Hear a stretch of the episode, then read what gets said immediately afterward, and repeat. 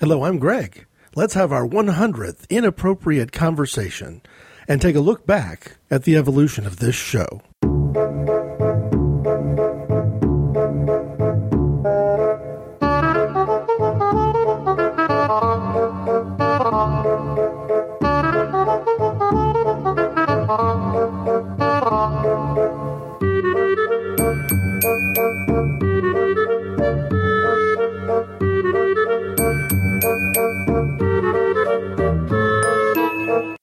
Now, I am looking at a map that shows visitors to the Inappropriate Conversations website at www.inappropriateconversations.org from every continent on the planet except Antarctica. And I can't be more astounded at that fact. Most of the concentration, of course, is in Europe and mostly the United States. But even in North America, it extends across the border to Canada, all the way up to the northern edge of Manitoba on the Hudson Bay and then into Central America. Recently, in fact, I think for the first time, a listener in Cancun popped up, and South America. There isn't a lot of activity in Australia, New Zealand, and Africa, but the people that I do know, especially from Australia, yeah, I value their listenership greatly, and they're people that I interact with on Twitter, where you can find me at IC underscore Greg. Perhaps aside from the intense concentration in the United States and in England, one of the things that really jumps out at me looking at this map, despite my surprise actually at having a handful or so of listeners, or at least website visitors from Africa, is one that pops up from time to time. This is not new, but uh, every now and then it'll disappear and then come back again as if the visitation is infrequent. But in the Indian Ocean, off the coast of Africa, not too far, I suppose, from the uh, from Kenya, that side of Africa, are the Seychelles Islands, and I was probably couldn't have found them on a map before I started doing this show. But now there's a little bubble on the map for them. If you look at inappropriate conversations from a different perspective, though, and just break the analytics down by country, it's thousands of listeners, thousands of site visitors, with a pretty even split of returning and new. But the overwhelming concentration, by something like 70 75%, is United States. Once you get past the English speaking countries, United States, United Kingdom, Canada, and Australia, where you would expect that there would be a high concentration from an English spoken podcast, you get to Brazil, Bulgaria, Philippines, and then Ireland and New Zealand there, kind of rounding out the you know the more regular and you know regular visitors to the website. So I feel like I can say that Inappropriate Conversations has been more successful than I might have anticipated the website on Podbean has a channel visitor count that right now is getting awfully close to 23,000. Now, when you divide that number by 99 shows released so far and a handful of blog posts, maybe a dozen or so along the way, you know, the math isn't all that large. But then again, I never really expected the the audience to be that large. So I'm very, very pleased. If I look back, in fact, to where this thing started, you really have to go back to the beginning of 2010 and the first shows released shortly thereafter. But I want to paint the picture in a slightly different way and let this inappropriate conversation unfold from the perspective of even before that. But in order to do this justice, I think I need to talk a little bit about the origin story, just briefly, and then I want to go back in time and then let what I would call podcast experiences do much of the storytelling with something like 16 clips planned. We'll see how it goes. But first, it would be safe to say that in the year 2006, maybe even early 2007, I had no idea what a podcast was. I have a room in my basement that is filled with albums, cassette tapes, compact discs, videotapes, laser discs, DVDs, and this was the method that I would use to take in media. I didn't have an iPod. I didn't have what would later become a Zune or even a SanDisk at the time. My first MP3 player was a small SanDisk.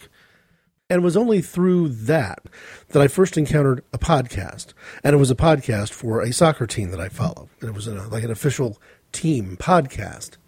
It wasn't until later that year, that Christmas, that somebody actually gave me a, you know, as a Christmas present, an MP3 player that was connected to some sort of network. Now, it's pretty much the same experience, I imagine, for lots of us, whether it would be that you got a Zune and you tapped into the Zune marketplace, or whether you're got an iPod and you tapped into iTunes it wasn't until then that this entire world of podcasting even opened up. If you go as late as the beginning of 2010, I never had a microphone. All that time listening to podcasts, taking them in, and as you'll see, contacting podcasts where there was a call in element or um, a, a, way to leave a message uh, via cell phone or telephone. I didn't have a microphone. It was wasn't until this show started that I actually sat down to record an MP3, and I will play the first one of those here in a little bit. As I play these clips and try to tell this story, getting all the way from that first time of actually being on a podcast as a caller to now being on Stitcher Radio from Stitcher.com, and another, another way of interacting. Where if you were like me now and you had a smartphone instead of an MP3 player, if you were not somebody who was using any sort of iPod, Stitcher provides another way that people can interact with this show besides using a laptop or a desktop and going straight to the website. So there's quite a journey along the way. Hi, I'm Tony Pucci, and I lost my sister Jenny to ALS. Songs for Jenny is a charity CD for ALS patient care and research. Otherwise known as Lou Gehrig's disease, ALS is a disease without a cure. The Songs for Jenny CD features my music along with guest vocalists from around the world. All proceeds from the sale of the Songs for Jenny CD will be donated to the ALS Association of America, Minnesota chapter. To find out more and to purchase the CD, please visit www.songsforjenny.com. I would say the key milestones would be October of 2009, sort of deciding to put together a draft, kind of an outline of what maybe the show would be like and what maybe the first nine or 10 or 11 episodes would be, to November, getting some very solid advice from hosts on Starbase 66. Uh, questions like, what kind of microphone, for example, or how do I get music? Because I wanted to have a lot of different music, a lot of different music with a drum, you know, element to it, to introduce and sort of segregate the different drummer segment. And it was from those early emails that Kevin MacLeod's name came up, the uh, fantastic composer behind Incompetech.com, and him providing, you know, again, most of the music, including the theme for the show.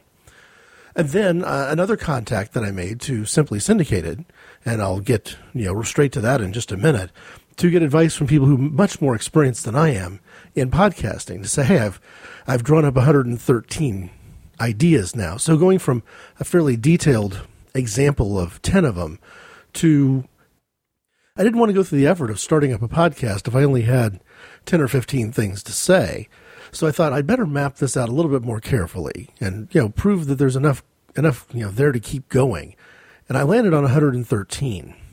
And around New Year's Eve weekend, I contacted the hosts of simplysyndicated.com and said, here, here's the first 10. And I definitely have legs here. I think I've got 113 that are potentially mapped out as future shows and got some great feedback and advice there. Uh, all the encouragement I could handle, including other things uh, online, particularly in my case, online at www.simplysyndicated.com, where hosts of other shows, Rick from Starbase 66, Jay from Masters of None, had actually put blog posts up and forum posts up, kind of talking about some some do's and don'ts, some lessons learned, and even when it got down to February and March and beginning that process of stitching those first shows together, it was a Skype call with Rick that was essential in getting me to the point where I understood even how to do the editing in Audacity.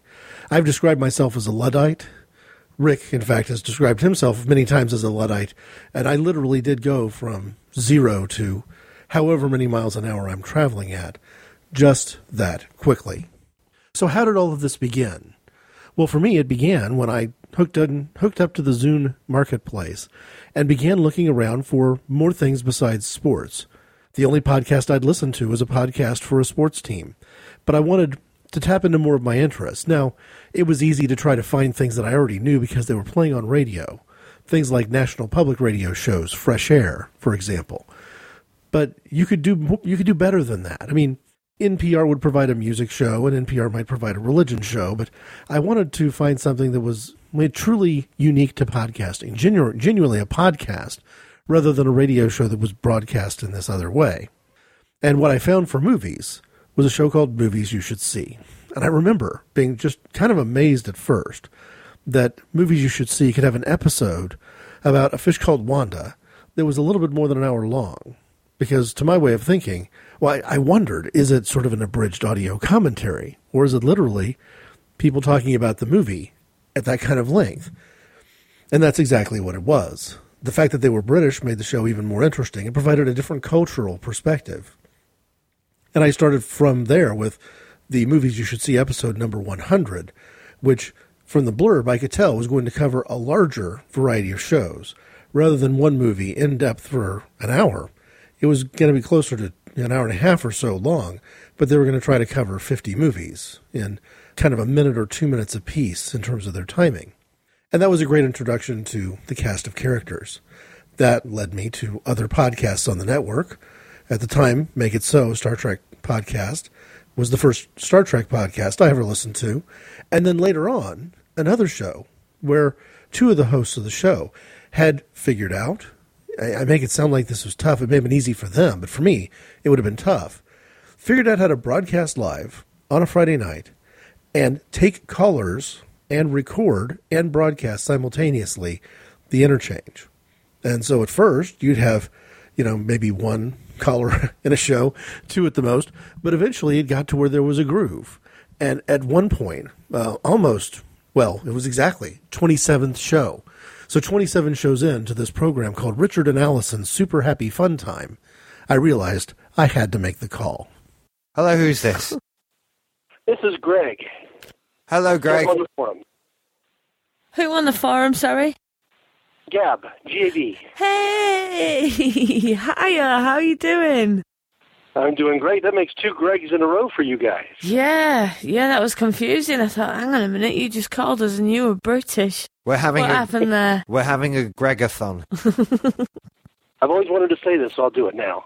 Long time listener, first time caller. No, Excellent. yes. and And long time, uh, long time poster. Yes, yes, I'd never posted on a forum before, simply syndicated. Well, I, I, I can't quite believe that because you certainly made your impression here, sir. The actual impetus for that phone call was that another first had happened for me in that intervening year, somewhere around the middle of 2008, all the way here to the you know, very end of 2008, early January in 2009, I imagine. The forum on Simply Syndicated had decided that there was going to be a show that they were going to recognize people who had been significant contributors. So things like the funniest post or the best avatar, those sort of things. And one of the awards that they had that they were kind of covering in this 27th episode of Super Happy Fun Time, or Shaft, was the forum and uh, call-in show participation awards. Well, I had never called before, but it turns out that I was really spurred on to call by winning the Best Debate Award on the other hand. And um, so that spurred me to call, and it was my first ever. I would later become, you know, a sporadic caller, enough so that whenever I would call, it would be something of a surprise. It wasn't expected. It wasn't an every weekend thing or even a monthly sort of thing. And one of those calls, you can tell by the surprise in the response, was the Christmas show later that year, the second Shaft Christmas. Hello, who be that? Hey, this is this is Gab. Hey, Gab. Gab! Amazing! How are you doing? I'm doing great, although I feel like the Boz Judas right now. Oh, don't be. Uh, no, B- Buzz, massive fail, you seal. He'll be back. He'll be back. Look, even Crucius come back into the chat room now. Chris said Everybody's he was back. That going was to. quick. That was quick Santa duty. Yeah, exactly. What did you buy your kids? Fresh air? Clearly nothing. Clearly nothing. I'm shocked. Gab, I have to just jump in first of all and say thank you for the duds, man. Oh, yes. So the duds made it. Oh yes. Oh, the duds made it. The they might not make it to 2010, but they definitely made it here. What box are we on now, Rich? I think we're on the third or the fourth box. No. It's an alarming amount of caramel in, to- in chocolate that I've been consuming. It, it was an alarming amount that you sent, and it was really, really lovely. Thank you so much. I ended up with a box for me out of that gig too, so it was all good. Hey, that's all right, Yeah. isn't it? Everyone's a winner. That's right. That that's good news. We're still waiting on one thing. What's that? We bought a gift for the cat, and it hasn't come yet. Oh, no. Is They, the, uh, is the the cat geek out of the room? Can we discuss it? What What had you ordered? Oh. Yeah, he's indifferent. He's asleep. Um, from Think Geek, they've got boxes. You know, have cats. You open up a box, they get inside.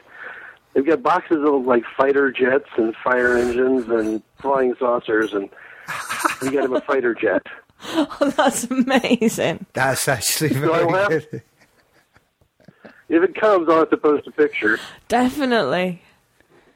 That is The embarrassing brilliant. part is that we paid twenty bucks for an empty box.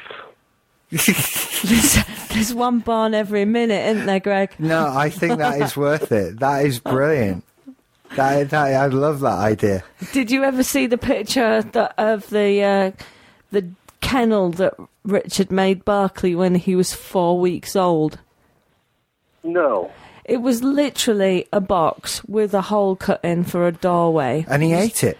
He did eat it, but th- it was it was your sign that you'd put on the outside of the box that I loved so so much. This dog would fit in the palm of your hand, and Richard wrote a very very stern warning on the outside of the box: "Beware of the dog." Yeah. His dog was no bigger than a hamster. It was so cute. I have to post p- that picture up on the forums. It's still one of my favourites. You can just see this shadow of a tiny black thing inside there. I'm hopeful that this gives you a sense of how the impromptu conversations worked. They really did flow, I think, partly because of the strength of the two hosts, Richard Smith and Allison Downing, and their experience having been on movies you should see for quite some time. I mean, a certain amount of skill at conversing in this podcast format and really being very laid back and casual about it. And to me, the best of the super happy fun time shows were the Christmas episodes. The Christmas episode 2008 was about two or three weeks before I made my first ever call. And in some ways, the, this, the power of that show, both the joy and the sorrow in it, encouraged me to say, yeah, the, these, these are good people. This is your people. And I wasn't alone.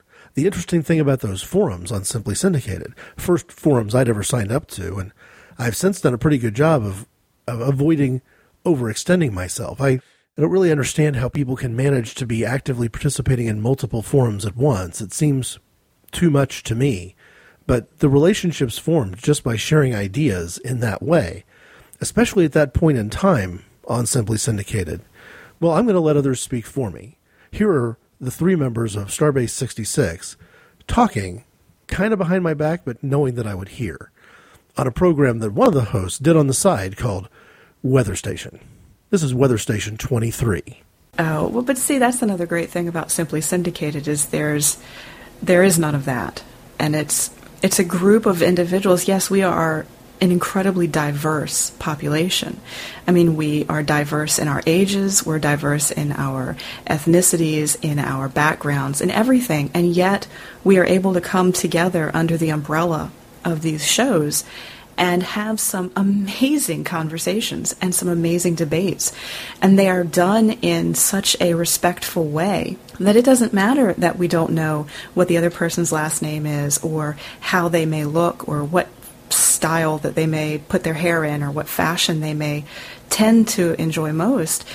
It's that kernel of truth that they're putting out there and that we're putting out there, and that's our opinions. That's how we think, how we view the world. Um, I think uh, Gab on the uh, forum, Greg, put it best when he said, you know, we've been able to form friendships and, and bonds with people on this forum, with people that we would never encounter in our real lives because we all run in very distinct and different uh, friend cliques in the outside world, Now, in the real world. That Gab guy you mentioned. I think a barrier might have been crossed there today. That Didn't barrier you was have lunch with Gab today? I did. I actually encountered Gab and his as I said, his name is Greg, and he was in town. He's he's attending a conference here in the, the DC area, and he PM'd me on the Simply Syndicated forum and said, Hey, I'm gonna be in town. If you don't think it's too creepy, would you like to meet up and, and have drinks? And I was like, Hey, yeah, sure. I'm I'm up for that. And so we met. We had lunch. He he came with a coworker, and so I got to meet his lovely coworker, whose name I, I will will withhold because I don't know how involved in the imaginary world she wants to be.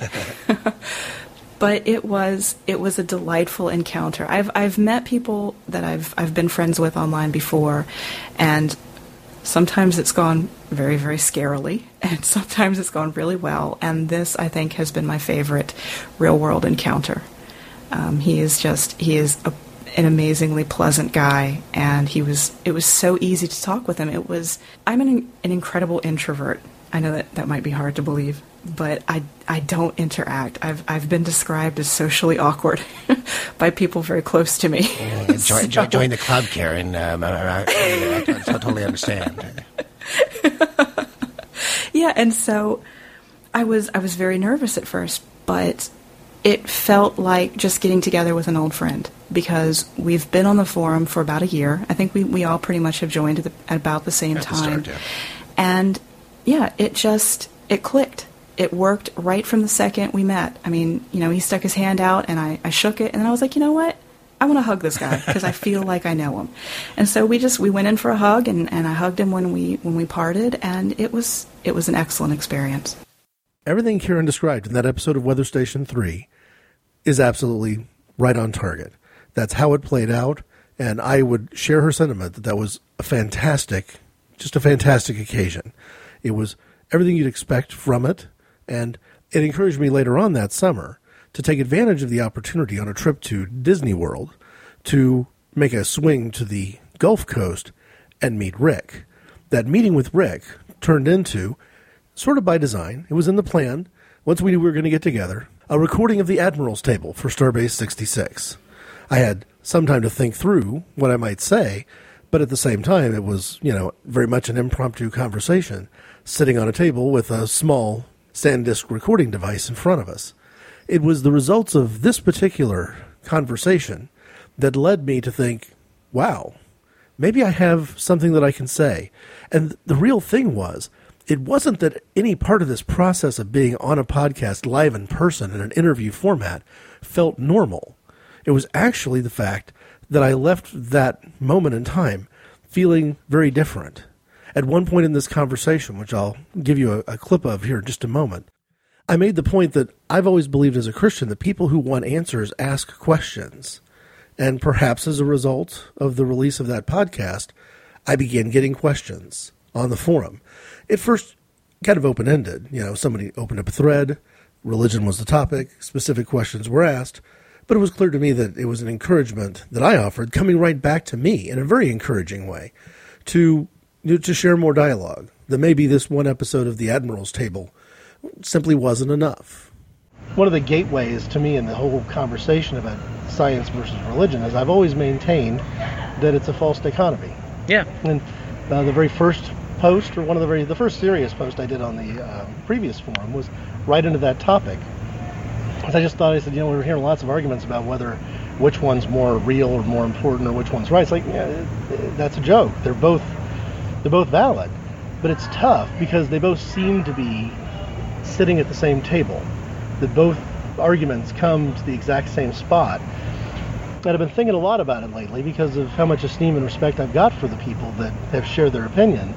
And I feel a little bit like I'm copping out by saying, well, the answer is neither. But you know, to me, the, the question is almost the same thing as saying, if we just had an incredible meal, and it was a good one, but if we just had an incredible meal, and one of us looked to the other and say, how do we account for this brilliant meal that we've just been served?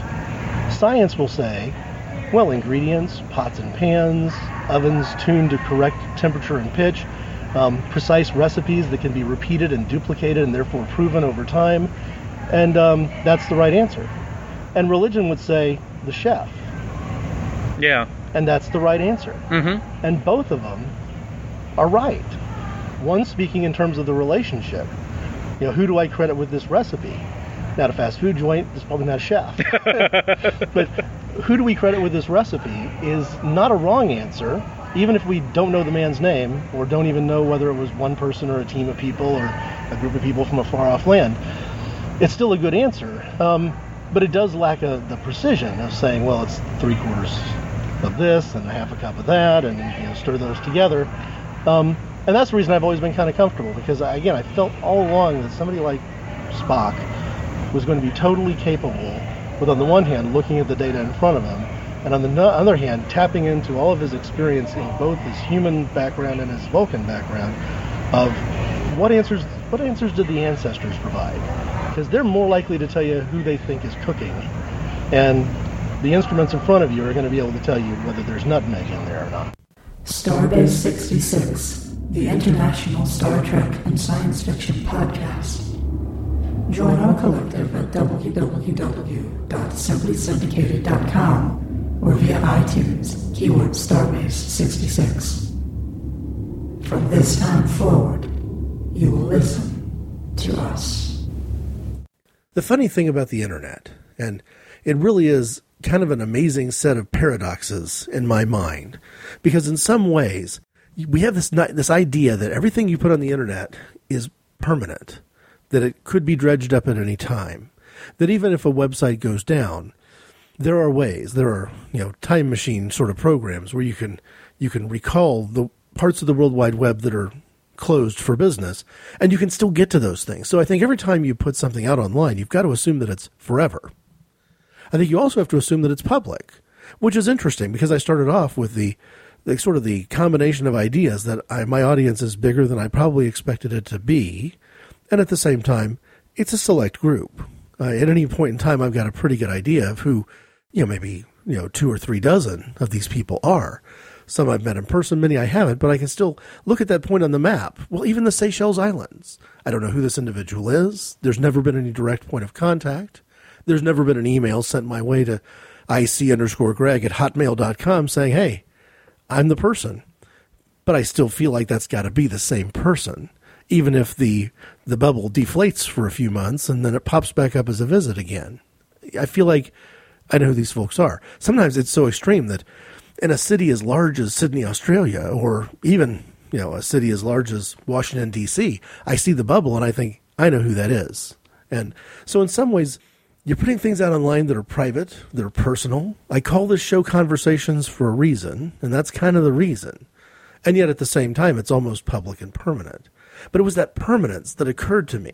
Theoretically, you could go online and try to find the uh, Starbase 66 Admiral's Table episode, I think titled A Gift of Gab, and it still should be there, as are all these others, although some of them may be quite hard to find because they're earlier generations, earlier iterations of shows, or shows that are no longer being actively broadcast.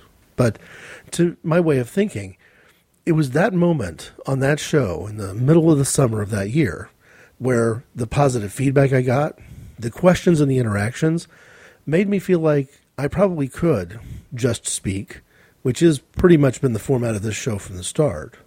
And in addition to just speaking, I probably am more unique than I realize. That I am different enough that if I have something to say, it's not just one more voice parroting the same tune. And that's true enough in the sense of being neither liberal nor conservative and being the type of Christian that I am. I'm not the same old, same old, in other words. So what happened from there? Well, I did pick up a microphone with some post Christmas money, showing up somewhere in January, uh, late January probably. And the first thing I tried to do was record an episode of Books You Should Read. If you're not familiar with Books You Should Read, I've been on Books You Should Read a couple of times. In fact, probably at least three that I can think of right off the top of my head.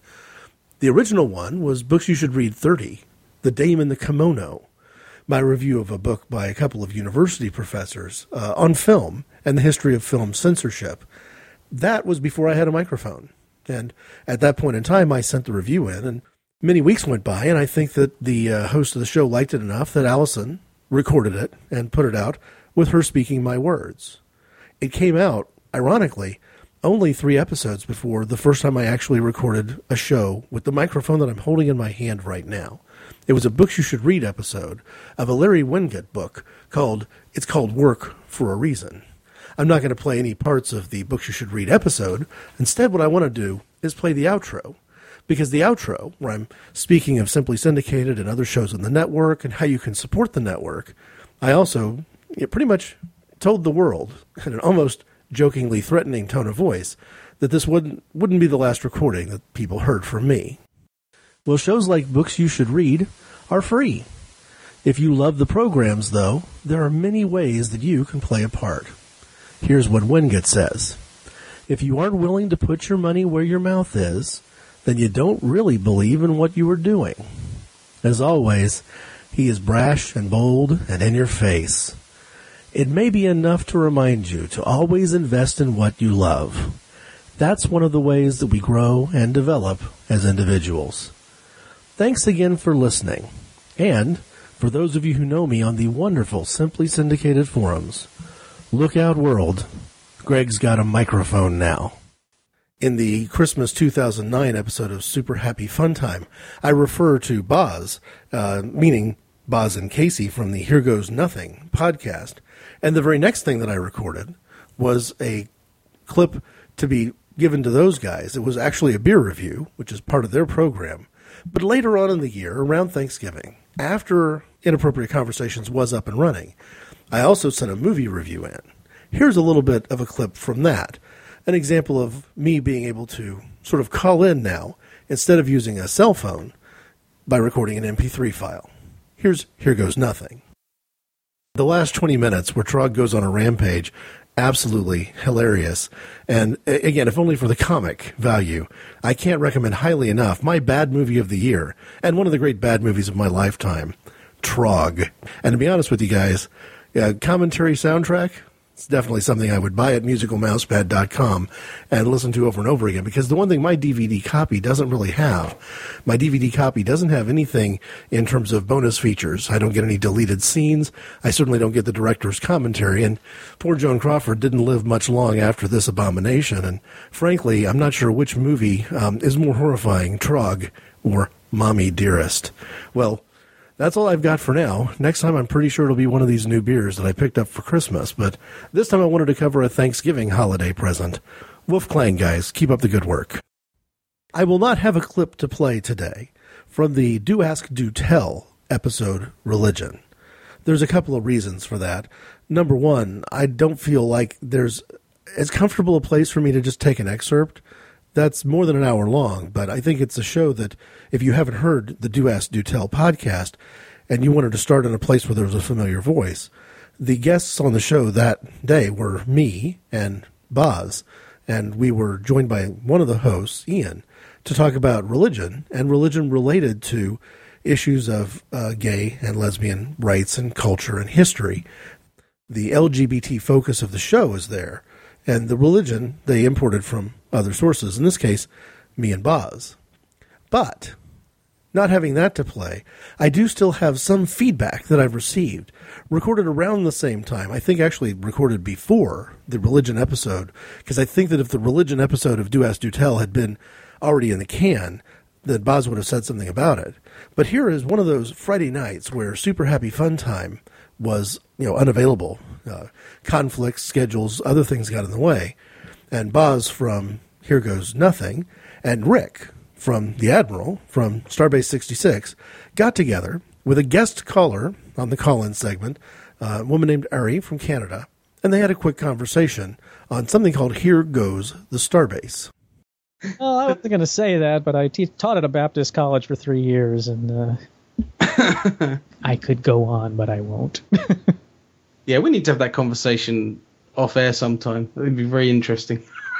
oh, no, no, no! Register, register your thoughts on religion for all to hear and comment no, on. No. On the open it to the entire internet. Well, actually, not the next Starbase, but the one after it that we had Greg on.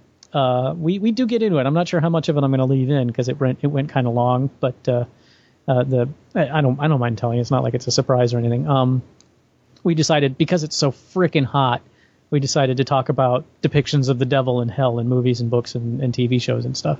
Was that meant to be a joke? Like hot? Well, that was the thing. I was. Devil. It's hotter than Satan's ball sack right now, so let's do a show about the devil. oh, I thought you meant like a hot topic. No, no, no, no. Like a thousand degrees, I'm melting down here, kind of hot. Well, well.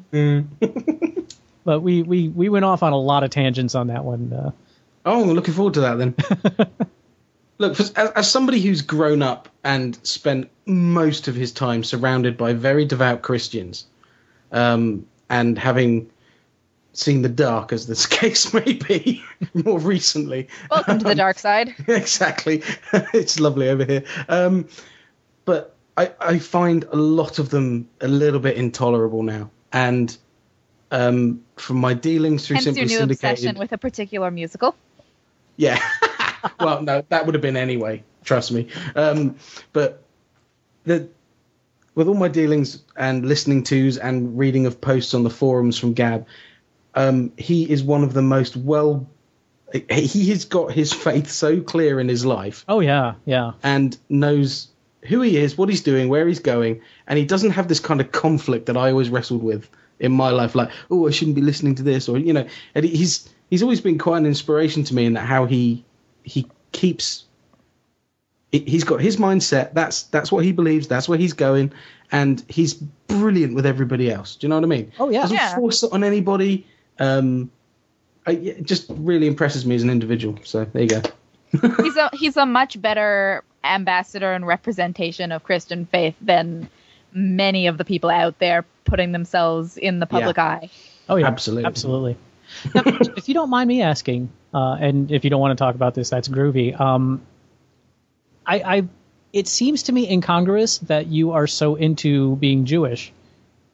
Oh, well, yeah. There's there, I got to make it clear. There's there's a difference between the Jewish religion and the Jewish culture. They often go hand in hand, but a lot of us are very secular, but also into you know like the the the music and the culture, meaning like the food and getting together with your family. Okay. Like observing observing holidays for me and my family is more about getting together and having a bit of continuity than actually believing in uh, a deity.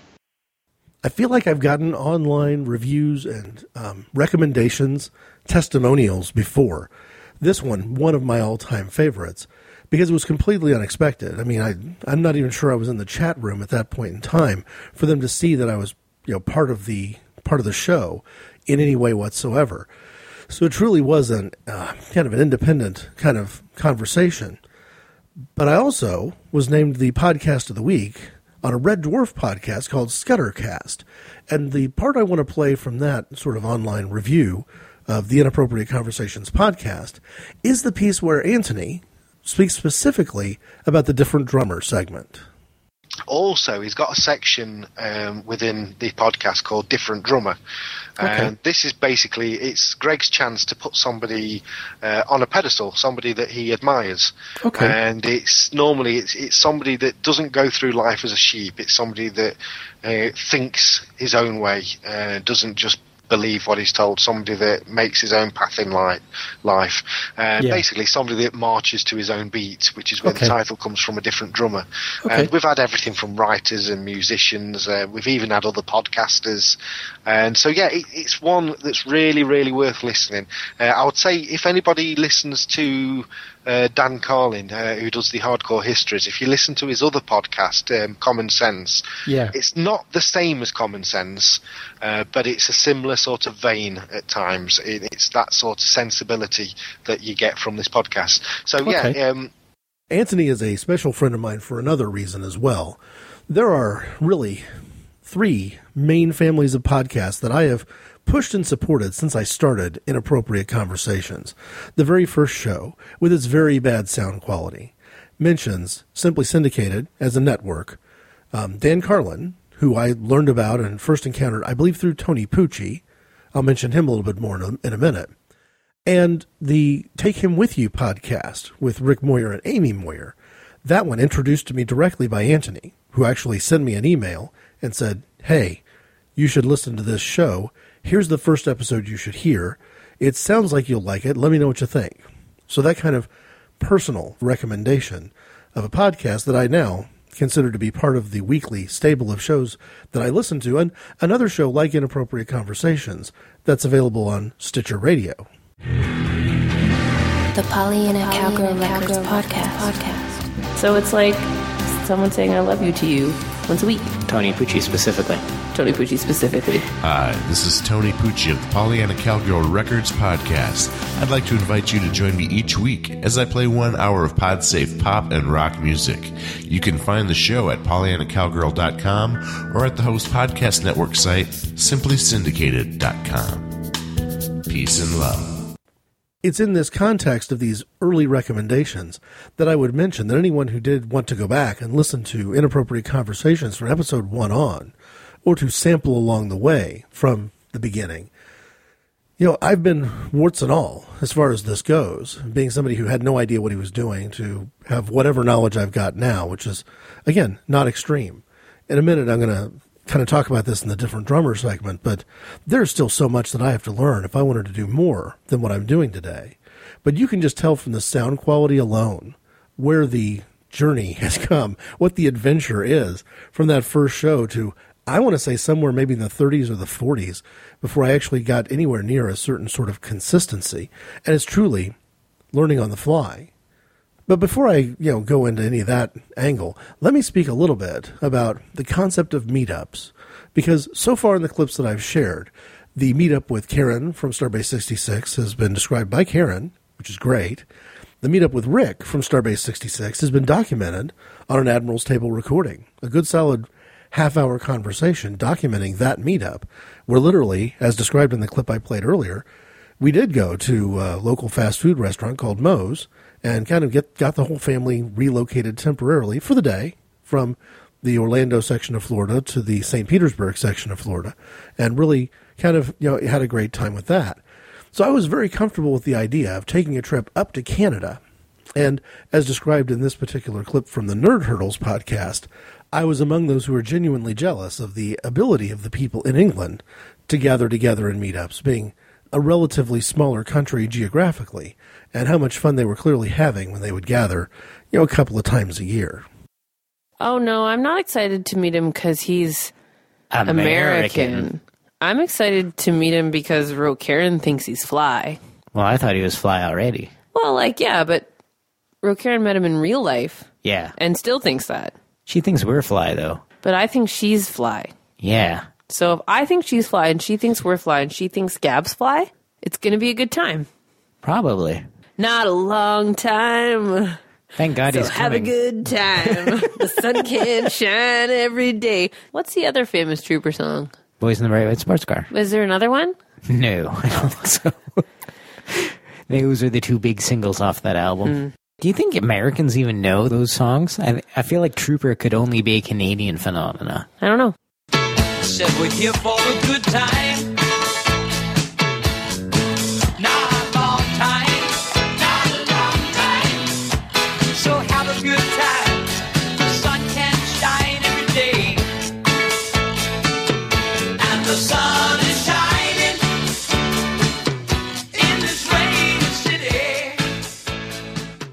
And as mentioned in this voicemail that I sent to them later, karaoke was a part of that meetup. A part of that meetup that I'm pretty sure would have not necessarily been the first choice for Karen in the very first ever meetup, but it worked out nicely and actually via both text message and voice, you know, cell phone conversation, she managed to call in and in an indirect way be a, a nice part of that particular gathering. Here's the post meetup voicemail I sent, or at least part of it. I still have the episode for the Toronto meetup on my player, and I wonder whether that's there because of what we might describe as all the obvious reasons, just you know, kind of being able to to go back to that experience and to hear some of that that stuff again, especially I think the karaoke, or is it just self indulgent crap? it's your call. Um, had a great time seeing you guys. My daughter is trying to talk me into being part of going to New York City. I'm not sure, 100% sure at this recording that I'm going to New York City, but I get the impression that if I go, she's coming with me. That clearly is a compliment to both of you and to Toronto Kev and, and Josh uh, King, King follower and everyone else that um, she's interested in going again. Clearly, the meetup experience didn't scare her away. I would describe my participation online in shows as falling into three main categories. Um, there's being a caller to a show, being uh, somebody who sends an MP3 clip in, like I've done on more than one occasion to Here Goes Nothing, or being a guest host. And I haven't really gotten to those guest host situations yet, but it's happened a good handful of times. If you consider the call in aspects for Super Happy Fun Time, and perhaps also for Here Goes Nothing, and the sending an MP3 clip in, I've been a guest on Starbase 66, Atomic Trivia War 9000, Do Ask Do Tell, the greatest events in sporting history, and Geek Fights. We'll get to that in just a moment. For now, though, here's a clip from an appearance on Starbase 66. There is a reason why Greg is with us this evening, more than just because we like Greg and we want him on the show. Uh, actually, Greg, this was your idea, so and and you made it happen. So why don't you go ahead and explain it? Yeah, let me start with a shout out to Masters of None, oddly. Okay. Um, we were at the New York City Comic Con last year, enjoying their hospitality. And again, I'm not a comic book guy, so I'm kind of kind of bored a little bit, walking around, looking at displays, and there was a Warner Archives display there with all these movies from my childhood. And among the movies that they had in their catalog were these three Gene Roddenberry pilots for TV shows that never really happened after the original Star Trek was canceled. So I'm looking at it and I'm asking the guy if he's going to give me a free copy of Genesis 2, but no. He gives me City Beneath the Sea, which is pretty cool. I love that movie. And I, oh yeah, I liked it enough that I went online and I bought these pilots. And I thought, I can't suffer through these alone. I need friends. That so I got an extra a set. I think I you guys were talking about this before, early on. Well, we've mentioned uh, Genesis 2 several times on the show. Yeah, and I, I remember seeing it as a kid on TV, totally confused that there was no new episodes. And I heard the uh, early Starbase discussion, and I thought, if I ever get my hands on these, I'm going to watch them. And, uh, well, there's the rest is history. Well, you, you sent me an email asking me what I thought of, of, of this idea, and if, if you sent me the, the DVDs, would I watch them, and then could we talk about it on the show? And I, of course, was like, yeah, sure. And then forgot all about it. And then one day I came home from work, and there was a package. And my wife's like, you got a package from Ohio. And I'm like, who the hell do I know in Ohio? and then I, I saw your name on it. I was like, why is Greg sending? I, I mean, it was completely out of my head. I, I had so totally forgotten about it. And, and then I opened up the package and I pulled them out and I started laughing. And my wife's like, what? And I'm like, this is going to be a show. and it was Genesis 2, uh, oh hell, what's, what's Planet Earth. one? Planet Earth and Strange New World, which were Gene Roddenberry's attempts to start a new series after Star Trek. That was Starbase 66 number 91, called Roddenberry Pilots. I would also be on number 97, The Devil in Fiction, and another Admiral's Table. This one, Doctor Who 2, the second of two Doctor Who specific Admiral's Table roundtable conversations along the way. Masters of None. Hey, it's Jay from Masters of None inviting you to check us out. We're the comedy podcast that doesn't suck, except for art. And Mike. And art. Totally. Dicks. Check us out at mastersofnoneshow.com. In this little section of clips that I've shared, I've mentioned meetups in Toronto and later in New York City. The New York City meetup was related to the New York City Comic Con. It was hosted by Masters of None, and at the end of the season that they were you know, recording at the time, I sent a quick comment to them. I play it now because I'm not 100% sure it broadcast. I know that I sent it in past the deadline. This is not atypical for me, and I don't believe that there was a, a place for them to air it. But I wanted to give a quick shout out of congratulations because the you know the guys in the show are younger than me, and some of them having kids for the first time. The other thing I wanted to do was send out an MP3 file with a formal congratulations to Art and family on the birth of Jordan. Wow, that's uh, two kids for uh, for both Jay and Art's families. And uh, I thought, you know, since you were asking for parenting advice, I'll, I'll give you some. Now that you've got the second kid in the mix, it's really important that you kind of keep an eye on that on that first kid. You know, imagine yourself as the pitcher and, and a ground ball is just slowly rolled back to the mound and you've got the ball. No matter what it is you're doing with the new baby, you got to look that first baby back from third base or, or interesting things will happen to you. For us, our son was born about a month before Easter Sunday. And uh, on Easter Sunday, we were kind of, I would say we were watching the NBA game, but we all found it to be pretty boring. The newborn son was sleeping on, on top of my wife on the couch, and I'd fallen asleep on the floor in the TV room. And my daughter was taking her regular Sunday afternoon nap upstairs, and we had the monitor on. So we've done everything, you know, on paper, we've done everything right from a parenting perspective. We're listening to what's going on. But on this particular Sunday, on Easter Sunday, she woke up from her nap and didn't come downstairs to to ask for anything or to or to see what we were doing or to wake us up, and she didn't make a lot of noise.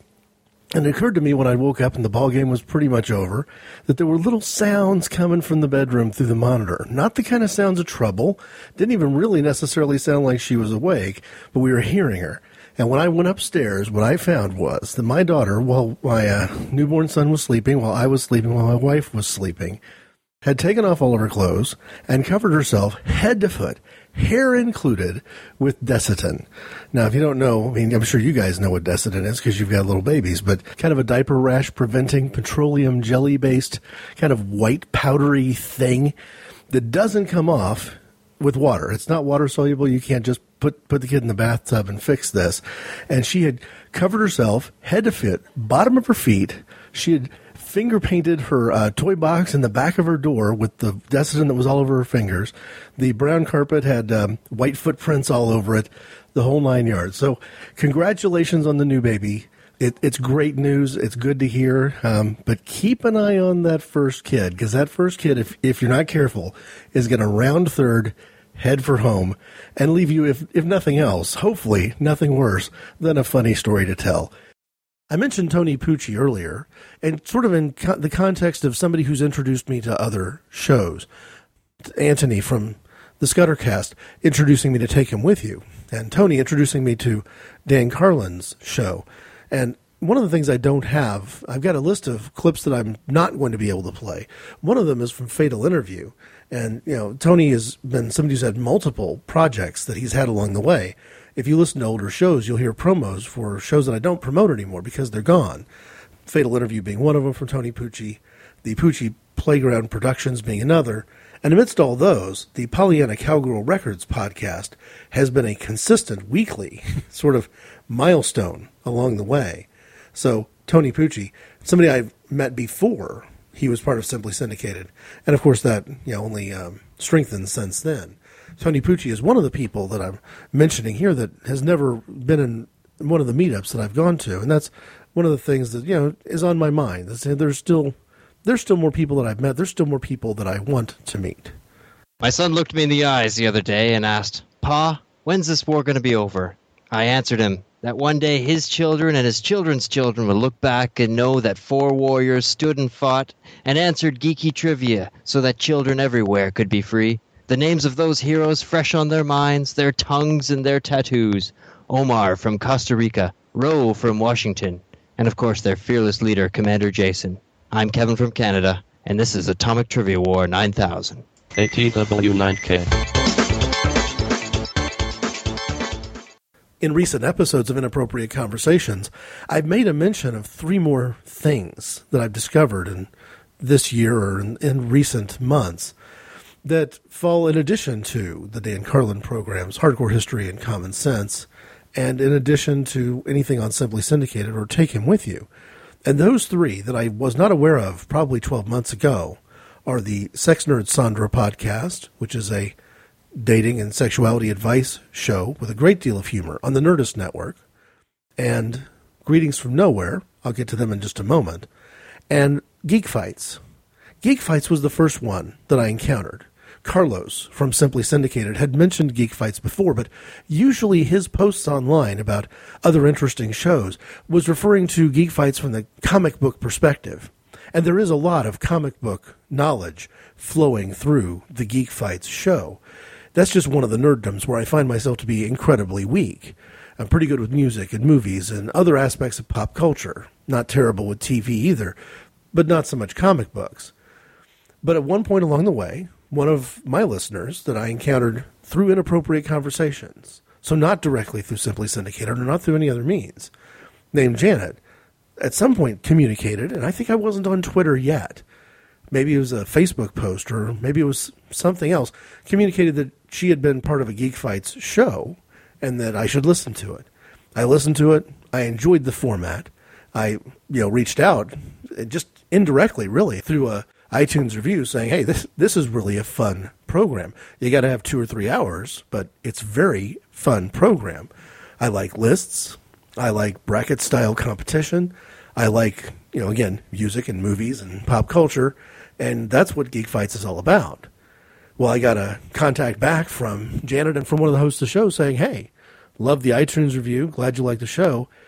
We're sort of they're sort of an open code program, if you know what I mean. If if you like it, you can be on it. Um, it's not that there's a set of hosts and a set format, and the program has to protect itself from outside influence. Geek Fights actually thrives on outside influence. And what I want to play here is a clip from Geek Fights where they invited, I want to say, it seemed like dozens of people to participate in sort of a tribute show for the best of Geek Fights, their 100th episode actually being one big bracket style competition on everything that's ever won any of their shows throughout their history. And I get to be part of a clip of that, an eight competitor bracket. The best part about The Sixth Sense for me is the whole storyline with the boy and his mom. And as much as I enjoyed the twist, it really aggravates me that when the movie's over and you know the whole story, that's the part that isn't real. Um, everything about Ace Ventura, immature though it may be, is still there waiting for you. And when you see the movie the second time and the third time, it's still it's still all real. So I'll throw a little bit of love to Ace Ventura. And Courtney Cox is hot. A vote for Ace Ventura. Ace Ventura loses. The Sixth Sense is moving on, and Ace Ventura won most annoying character. Perhaps the best thing about Geek Fights is the concept of geek logic. It doesn't have to make sense to anybody else. It only has to make sense to you.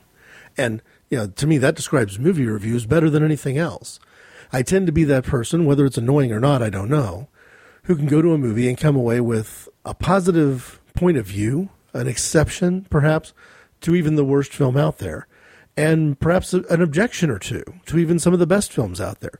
I think my point of view on The Sixth Sense, spoilery though it may be, is an example of that. Well, here's a comment that I shared with the Take Him With You podcast on a movie that I did genuinely love, responding in particular to Rick, the host of the show, being concerned that there was something perhaps a little bit uncomfortable about him having an emotional response to the end of the film. And on the last day uh, that they were with us, uh, we did go see Toy Story 3, and we already reviewed that last week. But the re- really cool part was uh, we have a listener that uh, of our podcast that did a little review of Toy Story for us. And uh, I thought I would play that right now for you. How about that?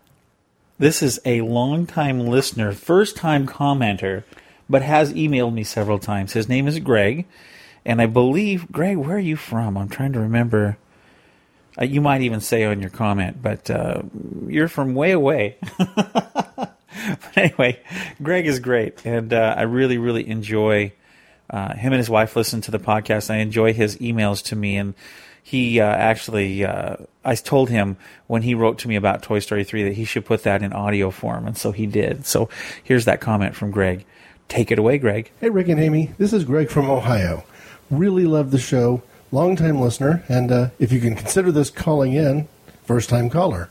I wanted to share with you some thoughts about Toy Story 3. I heard your uh, comments about it last week, and I loved this movie. I love it in part because I'm all about the subtext. Whenever I get a chance to see a show and the movie appears to be functioning on more than one level, that really connects with me. And, and for me, the extra level in Toy Story 3, which I won't spoil anything, but the extra level is that difference between um, faith and love on one hand and power and control on the other. The way I was seeing it develop before me was that Woody was trying to remain faithful to Andy uh, as his toy. And whether that means going to college with him or being stored in the attic or, or whatever, he was trying to stick with Andy, trying to do it Andy's way. And some of the other toys, due to circumstances beyond anyone's control, had to go find their own way. And sometimes when we are uh, out there and alone, we end up trying to find our own way. We end up getting lost. We end up getting betrayed, maybe even enslaved instead.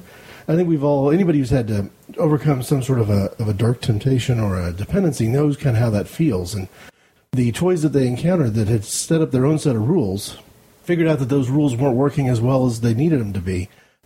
Um, the ending of the movie caught me completely off guard as well. I didn't see it coming. I knew there was lots of really good ways that they could have gone, and uh, they went in a direction I wasn't expecting. And like you, somewhere in those previous two movies, it never really occurred to me that I, as an adult, had developed a relationship with these toys, with these inanimate objects. It really caught me off guard how connected I was to them as the plot line kind of wound down. I will say this, however never hesitate to cry in front of a room full of kids. Frankly, one of the things this world is missing, in my opinion, is too few men share too few emotions with too few children. If more kids saw a greater range of emotions from more of us dads, it might really make a difference out there. Food for thought, anyway. Keep up the good work on Take Him With You. Thanks. Thank you, Greg. That was a very cool and um, insightful observation of Toy Story 3. Appreciate your comments anytime, my friend. If you ever have anything you want to say, uh, send it our way. We'll uh, listen to it. If it's you know if it's relevant to the topic, we'll put it right on the program. So a lot of these things are prehistory, before I had an inappropriate conversations idea, let alone a podcast. Some of them have run parallel. Certainly, participating in shows as a guest, formal guest, on Starbase 66, for example, or on Do Ask Do Tell, really only possible when I got far enough advanced or far enough out of the dark ages to actually have a microphone and have Skype and have, you know, just be you know, generally more plugged in than I was before. I can remember being the person who said, well, I can see listening to these shows, but I can't see being part of a forum. And then the Simply Syndicated forum was such a wonderful, engaging environment that it just made sense to keep going. I said, well, you know, yeah, you can waste a lot of time on a forum, but it's nowhere near the time that you can waste in a chat room. I, I don't see myself ever being part of a chat room. And to some degree, I still am not the kind of person who just randomly jumps on a chat room. But the Super Happy Fun Time program that I played at the very beginning of this, you know, kind of walk through memory lane was a show that would broadcast live with callers and with a chat room. And so there's lots of interaction going on there. And it was only natural to participate in the chat room when you're listening to the show. And so, you know, that was another boundary that went down, another barrier that went down. But a lot of the things I've described so far here are things that would fall kind of under the heading of Simply Syndicated. Either shows that I encountered because somebody on Simply Syndicated recommended them to me, or shows that actually are on Simply Syndicated itself. Perhaps the biggest, most distant exception, because I can make a connection between being a fan and even a guest on Starbase 66, and then hearing from Janet online and have, having Janet recommend Geek Fights, that connection's really clear. It's a little bit less clear about Greetings from Nowhere, and that's the last one I want to talk about today. This one I don't think would have happened if I hadn't finally broken down and decided to participate on Twitter. Now, it's funny, and Janet has called me on this in a very funny way, that I can remember the episode where I said, you know, I'm not on Facebook, I'm not on Twitter, so forth and so on. And then it seemed like only a couple of months later at the most that I was suddenly on Facebook trying to generate publicity for Craig Bevan around the time that he was ready to release his new CD. At the time, his new CD, I think we've made it. So now I'm on Facebook. And I, I told myself, well, I can be on Facebook and not be an active participant. And to some degree, that was honest because months went by before I ever thought, well, I can set up a, a page for inappropriate conversations and publicize what's happening or what's about to happen there. So that the Podbean site is literally things I'm done with. It's either a blog post that's ready or it's an episode that's being released. And Facebook would give me a place to play around with stuff or to put clips of things that would be here's what I'm taking in. So on the next show, you can look at these clips or read these other articles and you can take in what I'm taking in. You can sort of read the same background materials that I'm reading. But it, took months for me to do that. Well, once again with Twitter, it seems like there was only probably a three or four week gap between on one of the shows me making the, the statement that, hey, I'm not on Twitter, so I don't really get this, that, or the other thing, and then signing up for Twitter. And the the goal for signing up for Twitter very similar to the goal for Facebook. Masters of None were you know, very much in the running for some sort of recognition, some sort of podcasting award, and needed tweets to get there. Uh, a Facebook page like wouldn't get the job done. So I broke down, signed up for Twitter, uh, cast my lot in with Masters of None. I think they still finished second, by the way, but nevertheless, put, cast my lot in. And I still don't believe that I'm the best person for communicating ideas in 140 characters or less. That is just not who I am. The blog posts that I've got up on the website at inappropriateconversations.org clearly reveal this. They're far more detailed, and believe it or not, these are examples of me restraining myself and holding back. The moments where I might need to make a formal reference and do any footnoting, uh, that's where I sort of rein it in and say, it's a blog post. It's got to be tighter than that. I, like some of the different drummers that I've cited along the way, am very comfortable communicating at length. So, how does that work with 140 characters? Well, I'm not 100% sure how it works, but as Masters of None predicted, I've gone from somebody who vowed that he would barely participate to somebody who's, well, tweeted quite a lot. And if you aren't following me at IC underscore Greg on Twitter and you'd like to, I think what you'll find is that the variety that you've come to expect from this show is represented there. I'm capable of speaking across decades, across genres and geekdoms, and even into sports, which is probably obvious from the most recent show of inappropriate conversations. Well, one of the things that being on Twitter has done was it enabled a listener that I barely interacted with on Simply Syndicated. Uh, you can be a ship passing in the night with a lot of other forum participants if you don't necessarily frequent the same threads all that often. But what he had done was recommended my show, and I recognized the name of the podcast because I'd followed him on Twitter and I would see that he would have posts, even posts that were saying nothing more than, here's what I'm listening to. And from time to time, Greetings from Nowhere was some things he was listening to. Well, it probably shouldn't be a surprise that the first episode of Greetings from Nowhere that I ever heard was called Moon Vacation, because Moon Vacation was the episode where the conversation among the hosts was over this recommendation, and and in particular Nicole's thoughts on the episode that um, she listened to based on Liam's recommendation. So again, if I'm not on Twitter, I don't interact enough with Liam for me to notice this show called Greetings from Nowhere. And Liam perhaps either makes this recommendation without my knowledge, or maybe doesn't make the recommendation at all. Because again, there is an added element of of interaction, of personality, of connectivity that comes from being on Twitter, and not just saying, "Here's another page you can go to." Because going to a Facebook page is not that different from going to the Podbean site, the the website inappropriateconversations.org.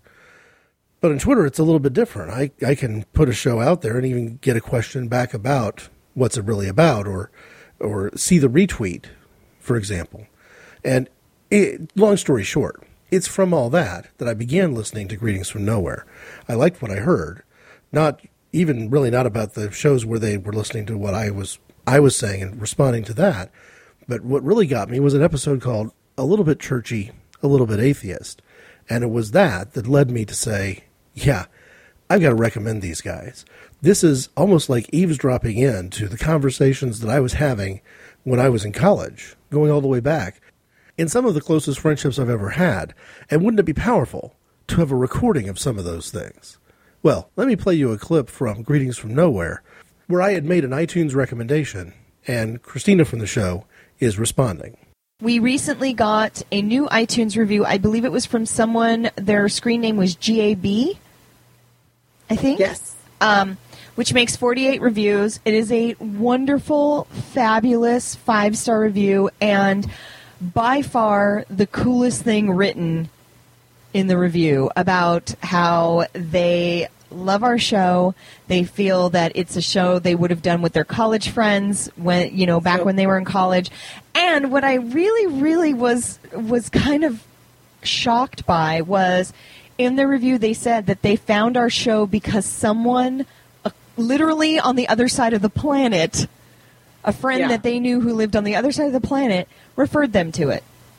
So look, I know people are listening. I know people are listening from every corner everywhere, but when I hear that there are people sharing the link to us all over the planet, like it freaks me out a little bit, but makes me so really proud. So I, I'm not even I'm not even using good grammar right now. That's how like That's how proud she is. I'm just thank you, everybody. Thank you so much, and thank you, GAB, whoever you are, for the fantastic review. We we really really appreciate it.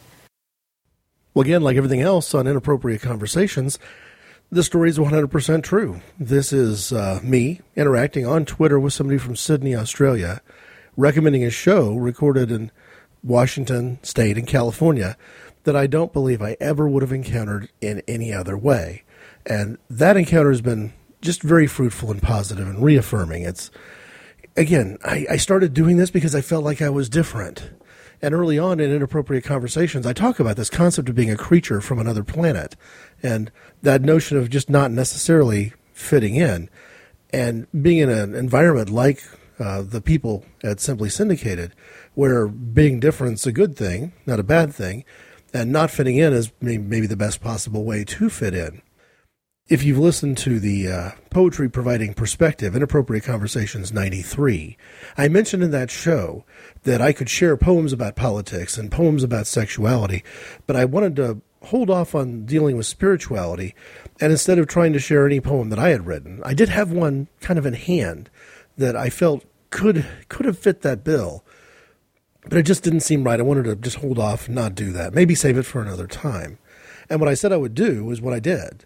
I contacted uh, Nicole from Greetings from Nowhere and requested a poem store poem. Now, this accomplished a couple of goals. It helped me sort of start off the process of providing them with some financial support. So it was my way of putting something in the tip jar, so to speak. But it also was a way of saying, hey, I, would like to have another poet's perspective on this concept of intersexual friendship, of friendship that doesn't have any other excuse behind it. When I talk about the early days of the author, a character that I introduce on the second inappropriate conversation, you know, the author has folders like freedom of expression. Why not? And the concept being, you know, well, there's a great post that I've seen online uh, milling about with a picture of a chicken. And the, the context of it says something like, I long for a day when chickens can cross the road without having their motivations questioned. And that's exactly it. I pity people whose friendships are only formed around the hope of exciting a sexual attraction, or because they're family, or because they went to the same school, or because they work in the same department, or because they go to the same church.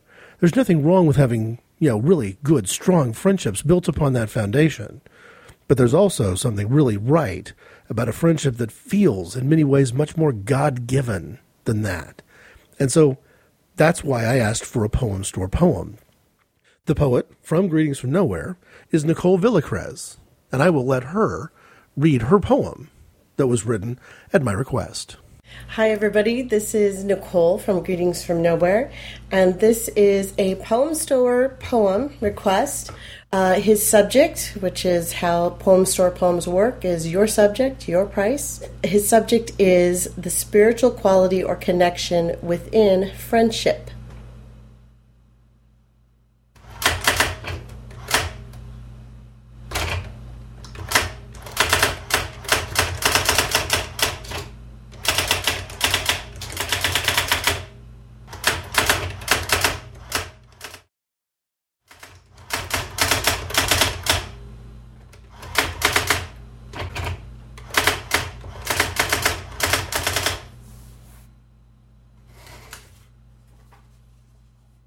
Okay. Greg, here's your poem The Joining. Hearts connect, they say, and love blooms. But deeper yet is that connection sans romance, beyond romance, where a single soul recognizes another, and an understanding, a tenuous joining, makes itself without permission. Love as deep as a soul starts popping up like daisies, unbidden yet unstoppable because, yes, I get you, and you get me. Joined by God, by design, or chaos, friendship wild as the sea beckons us to dive in. Okay, Greg, thanks again for the donation. I hope you enjoyed the poem, and I will be glad to send that to you if you just send me your mailing address. Um, and thank you so much because that was my very first official poem store poem. All right. Thanks. If I do this right, there will not only be an image of the poem itself and the very lovely card that it came in on the website at inappropriateconversations.org. It may also be, at least for this one week, the image of the show on iTunes. I've not yet traded the image that a good friend of mine created it by request for the show. I'm trying to remain consistent and stick with it. But in this case, it seemed like this was a good moment to you know, temporarily substitute something in and represent this poem called The Joining. In episode 93, I told you I was going to ask for it. Here we are in episode number 100, and I'm delivering. Small town quirks and coolness, yeah. We're sending you our warm greetings from nowhere. Two best friends with a lot to say about small town life in the USA. Christina and Nicole got gossip to share, and they're sending every one of you greetings from nowhere. Greetings from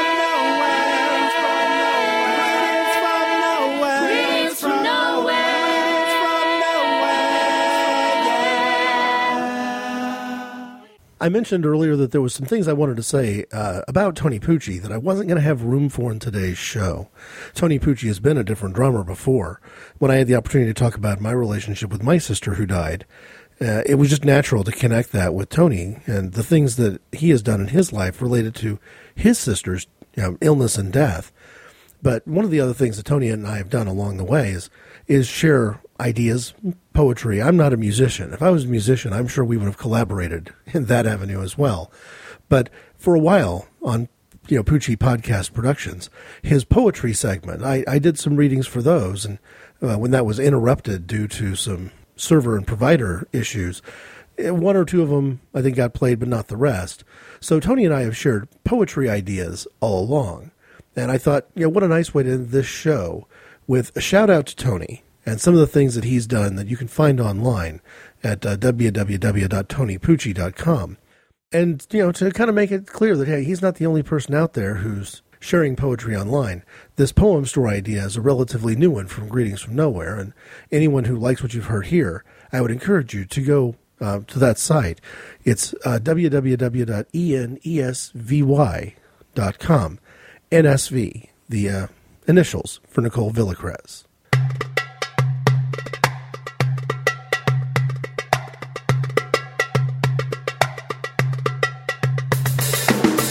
I do not want to exaggerate and say that none of this would be possible if it weren't for Richard Smith. I think that's probably a mistake. But I think from the story that I've tried to tell, allowing clips to do the driving, it's pretty clear the influence that Simply Syndicated has had. I went from not having any idea what a podcast was, or viewing a podcast as nothing more than a promotional vehicle for a large multinational corporation like the Manchester City Football Club, to seeing it as something truly do it yourself, truly entrepreneurial. And that has everything to do with Richard Smith. The people that I've met, both in person and online, who've offered ideas of encouragement, may have, in some cases, like Masters of None, gone down this road on their own and then become part later of Simply Syndicated, or they may have, like Rick, Karen, and Kennedy described uh, on that episode of Weather Station 3, truly been inspired to go down this road because of Simply Syndicated. I would put myself in that latter camp as well. Richard Smith, well, he's described this way on Simply Syndicated. Richard caught on to the emerging new media of podcasting and started listening to a few shows, seeing it as the opportunity that he and his creative friends had been looking for, a way to get their talents showcased outside of traditional media. He immediately started to think of shows that he could produce. Simply Syndicated was born and started recording shows in March of 2005. 2005! The first listenable show, Movies You Should See, was released August 2005. It gives you a sense of how much later it was that I encountered all of this stuff. Since then, Richard has gone on to build the network that is that it is today at www.simplysyndicated.com. And he's been on many shows. I don't think I'm going to go through the shows that he's not on anymore. I think instead what I'll do is just sort of make mention of the ones that you can hear on on a regular basis now. It's not that Make It So and Movies You Should See won't be back in regular production in one way or another. But if you wanted to go and just go to these the RSS feed for Simply Syndicated, you're most likely going to find Rich in three different places: Tech It or Leave It, which is a, a tech news and advice show. Remastered, a walk down memory lane, literally, from somebody who would have had a perspective on childhood from the 80s and 90s, where I would have had a perspective on young adulthood in the same period of time. And Do Ask, Do Tell, where he is, you know, joined that group as somebody who doesn't fit in, you know, uh, in a category type of a way to the gay and lesbian community any more than I would, but can, you know, through his skills as a moderator and as an interviewer, you know, kind of keep things going, ask questions, you know, from that genuine outsider, objective perspective on all things um, GLBTQ. So that's the easiest way to hear what Richard is up to.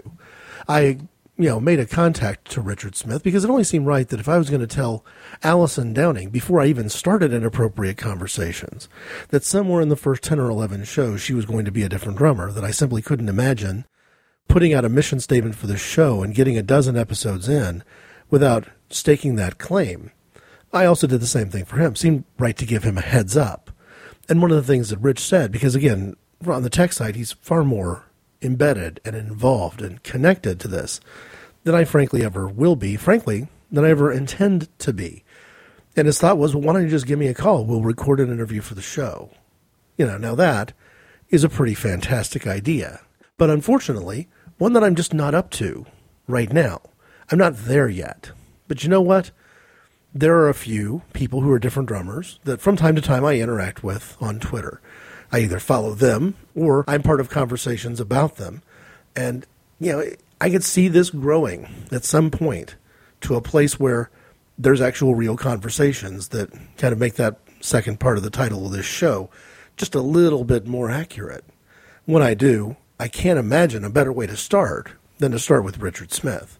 Today simply won't be that day, but it tells you a lot about him and how much help he's provided and the perspective that he's got, both from his experience and from his interest in seeing alternative media succeed.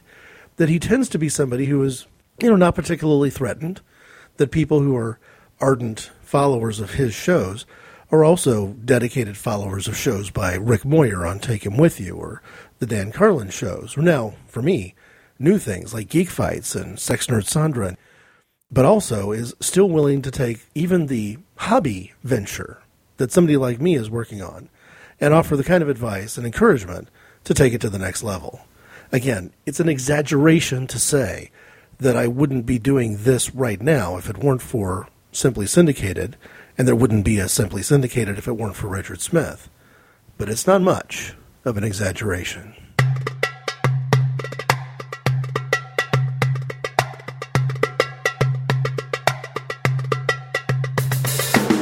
Hi, everybody. Rich here. You know, one of the best things about Simply Syndicated is the great community of listeners we've got and all of the things you guys do to help us out.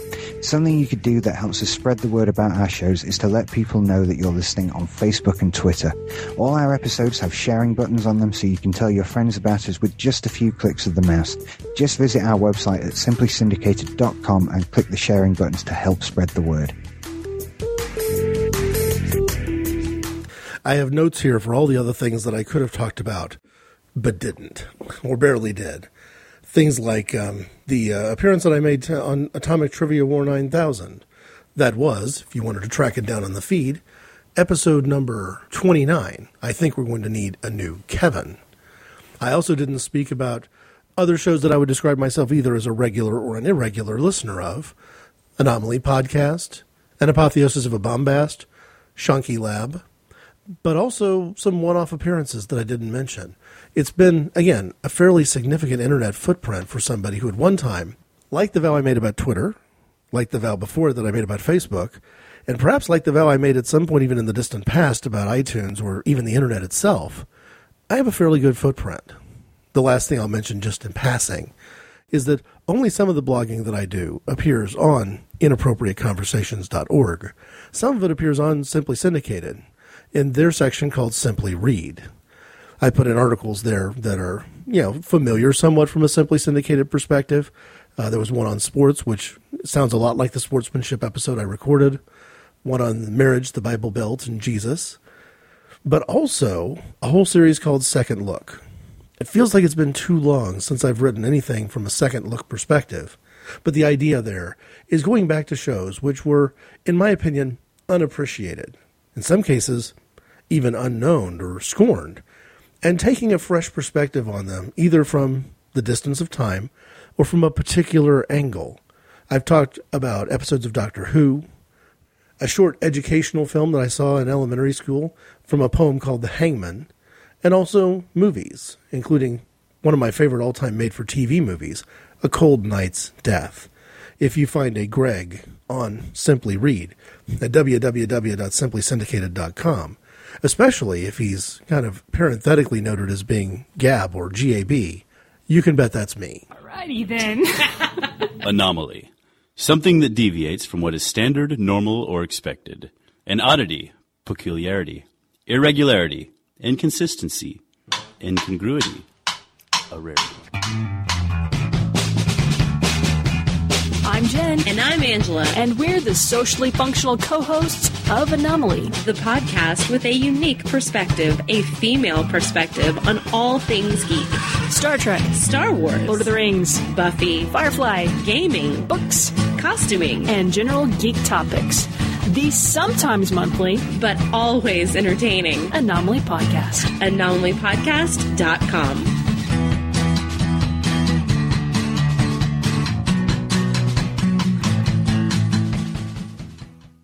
This is going to be a long one, but I wanted to share not just a lot of memories and a lot of clips from other shows, but appropriate promotional advertising along the way. Because the promos that are in these inappropriate conversations are only there because of my esteem and admiration for those shows. So I've broken up the topics a little bit today by using perhaps more of those promos than I normally do. But I guess that's only right for a look back. The final thank you I'd like to give, instead of just the generic thanks for listening, is a thank you to you, whoever you are. Whether you're somebody who lives down the road or somebody who lives on an island in the Indian Ocean, you know, thanks for listening. I don't want to make what I think might be an inaccurate statement and say I wouldn't be doing this if it wasn't for the fact that I know that people are listening. I might be on some level doing this anyway. It's a way of archiving or time capsuling things which, because I didn't go on to be a columnist or a writer for a living, have been laying around. And the cyclical nature of news and current events, the issues will come back. And when they come back, it doesn't matter if the perspective I have originally is 10 years old or 20 years old or 30 years old. And it doesn't even matter to me if that opinion that I had back then needs to be amended or corrected, or even if it's embarrassingly off course. This gives me an opportunity to put things into that time capsule. All the same, though, it is incredibly meaningful to me in ways that I can't express well, so I won't necessarily try. That there are people who are listening. That there are people who say, yeah, you are different and weird and unique and strange, and, and that's every bit the good thing that you'd want it to be if you truly did describe yourself as a creature from another planet.